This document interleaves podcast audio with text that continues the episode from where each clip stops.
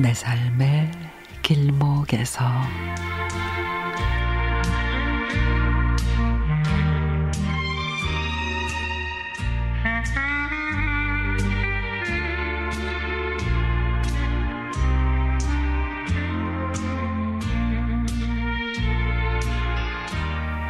엄마는 굴 국밥집을 하셨습니다.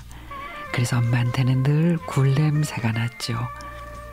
어느 날 학교에서 참관 수업이 있었습니다. 엄마는 점심시간에 식당 일이 제일 바빴기에 나는 당연히 엄마가 오지 않을 거라고 생각을 했습니다. 6학년 마지막 봄 1학기 참관 수업이었고 나는 여느 때처럼 국어 시간에 발표할 시를 준비했습니다. 고마운 사람에 대한 시였습니다. 엄마에 대해서 쓰고 있었죠. 아버, 아버지가 아프셨기에 엄마가 늘 일을 하셨습니다. 엄마는 통영에서 해산물로 장사를 하십니다. 엄마의 손이 굴과 토수로 인해 차가운 얼음물에서 퉁퉁 부어 굵고 빨간 손이 되었습니다. 나와 동생을 키우느라 늘 고생하시는 엄마에게 나도 커서 꼭 보답해 드리고 싶다는 내용이었습니다.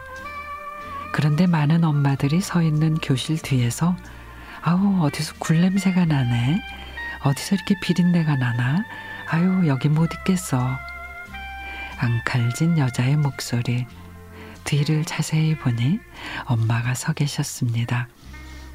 그 바쁜 시간에 엄마는 나를 보러 와주셨던 겁니다. 엄마는 고개를 들지 못하고 있었습니다. 그 순간 선생님이 내 번호를 부르며 발표하라고 하셨습니다. 나는 떨리는 목소리로 발표를 했고 선생님은 크게 박수를 쳐주셨습니다. 아유, 이렇게 훌륭한 어머님이 있기에 우리 반에 똑소리 나는 부반장이 있었네. 감사합니다. 경화 어머님께 박수.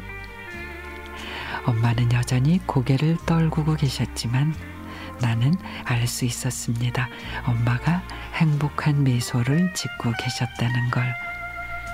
그 후 엄마는 동생의 참관 수업도 가셨고 온몸에서 퍼지는 굴냄새를 부끄러워하지 않으셨습니다. 동생이 대학을 들어가고 나서야 엄마는 가게 문을 닫으셨지만 아직도 엄마는 통영에서 굴을 가십니다. 나는 세상 어떤 두려움도 겁나지 않습니다. 우리 엄마가 계시기 때문이죠.